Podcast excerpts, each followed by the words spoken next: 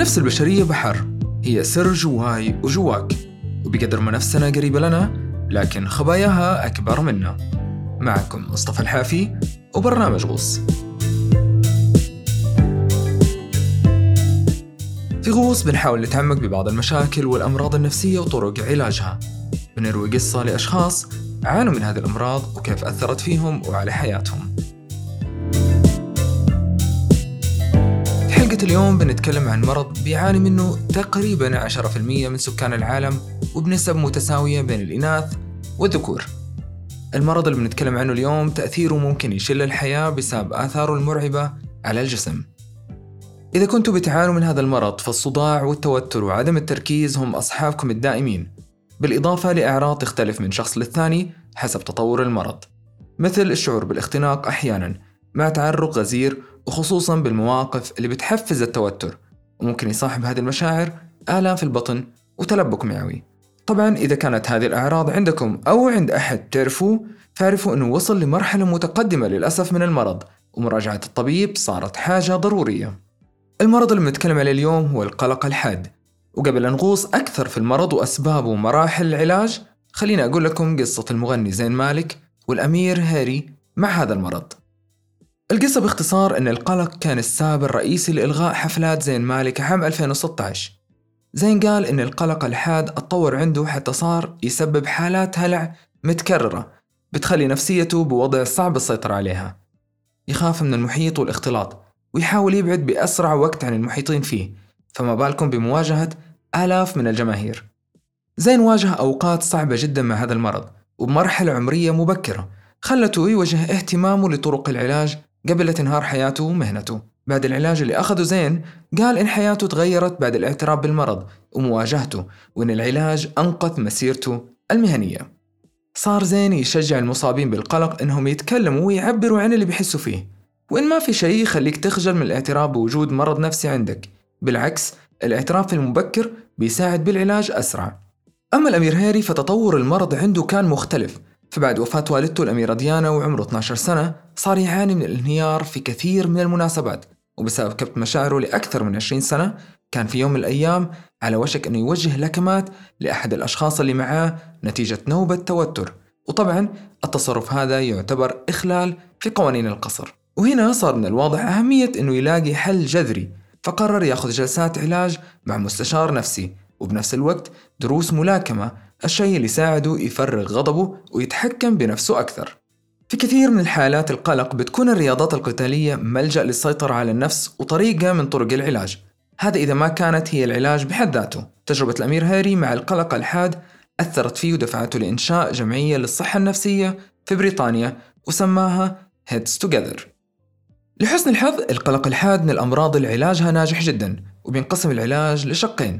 شق دوائي بيعتمد على أدوية ضد القلق والاكتئاب واللي أكيد لازم تكون ضمن جرعات يحددها المعالج لأن أدوية الاكتئاب تحديدا ممكن تسبب الإدمان. أما الشق الثاني علاج نفسي قائم على جلسات مع الطبيب أو الاختصاصي. طبعا الحالتين اللي تكلمنا عنهم بتعطينا نظرة عامة عن المرض لكن القلق كتعريف ينقسم لعدة أقسام. القلق العادي هو ردة فعل طبيعية تجاه المواقف الحياتية ويسمى طبيا القلق المؤقت اللي كل البشر تشعر فيه وبيكون غالبا بفترات متباعدة حسب طبيعة الحياة ومواقفها. أما القلق الحاد واللي هو المرض النفسي اللي بنتكلم عنه واللي بيستدعي العلاج فبيجي بشكل إفراط بالتوتر وبيتكرر بفترات زمنية بسيطة ومتقاربة وبيصاحب المريض أغلب الأوقات. نقدر نقسم القلق الحاد لأنواع حسب المواقف اللي بتستدعي ظهوره مثل القلق الحاد العام. اللي هو القلق من كل شيء واللي بيكون سابه الحماس والتفكير الدائم والانشغال بالمحيط فيزيد الترقب والخوف وأحيانا الأرق. أو النوع الثاني اللي هو اضطراب التكيف بالبيئة المحيطة وهذا ممكن يظهر في الاجتماعات مع الأقارب أو العائلة أو الأصحاب. ممكن يكون نتيجة لصدمة عاطفية تخلي المواقف المشابهة سبب لنوبة قلق حاد لعدم القدرة على التكيف مع الموقف. أما النوع الأخير هو اضطراب الهلع اللي يخليك تخاف من الأماكن المفتوحة والحشود. وعلى الأغلب هذا الاضطراب اللي عانى منه زين مالك. على الرغم أن نسبة إصابة الإناث بهذا النوع هي أكثر من الذكور فلكل ذكر مصاب باضطراب الهلع بيقابلوا ثلاث إناث مصابات فيه. نجي لمسببات القلق الحاد.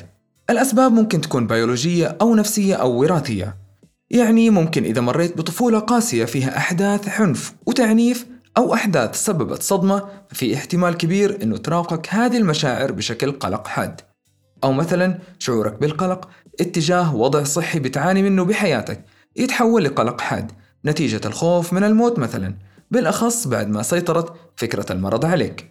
ممكن كمان الهواجس العادية في الحياة مثل الخوف من خسارة الأموال والوظيفة أو أحد أفراد الأسرة يزيد التفكير ويتحول لقلق حاد يستدعي العلاج. ممكن جدا تكون الأسباب مثل ما ذكرنا وراثية.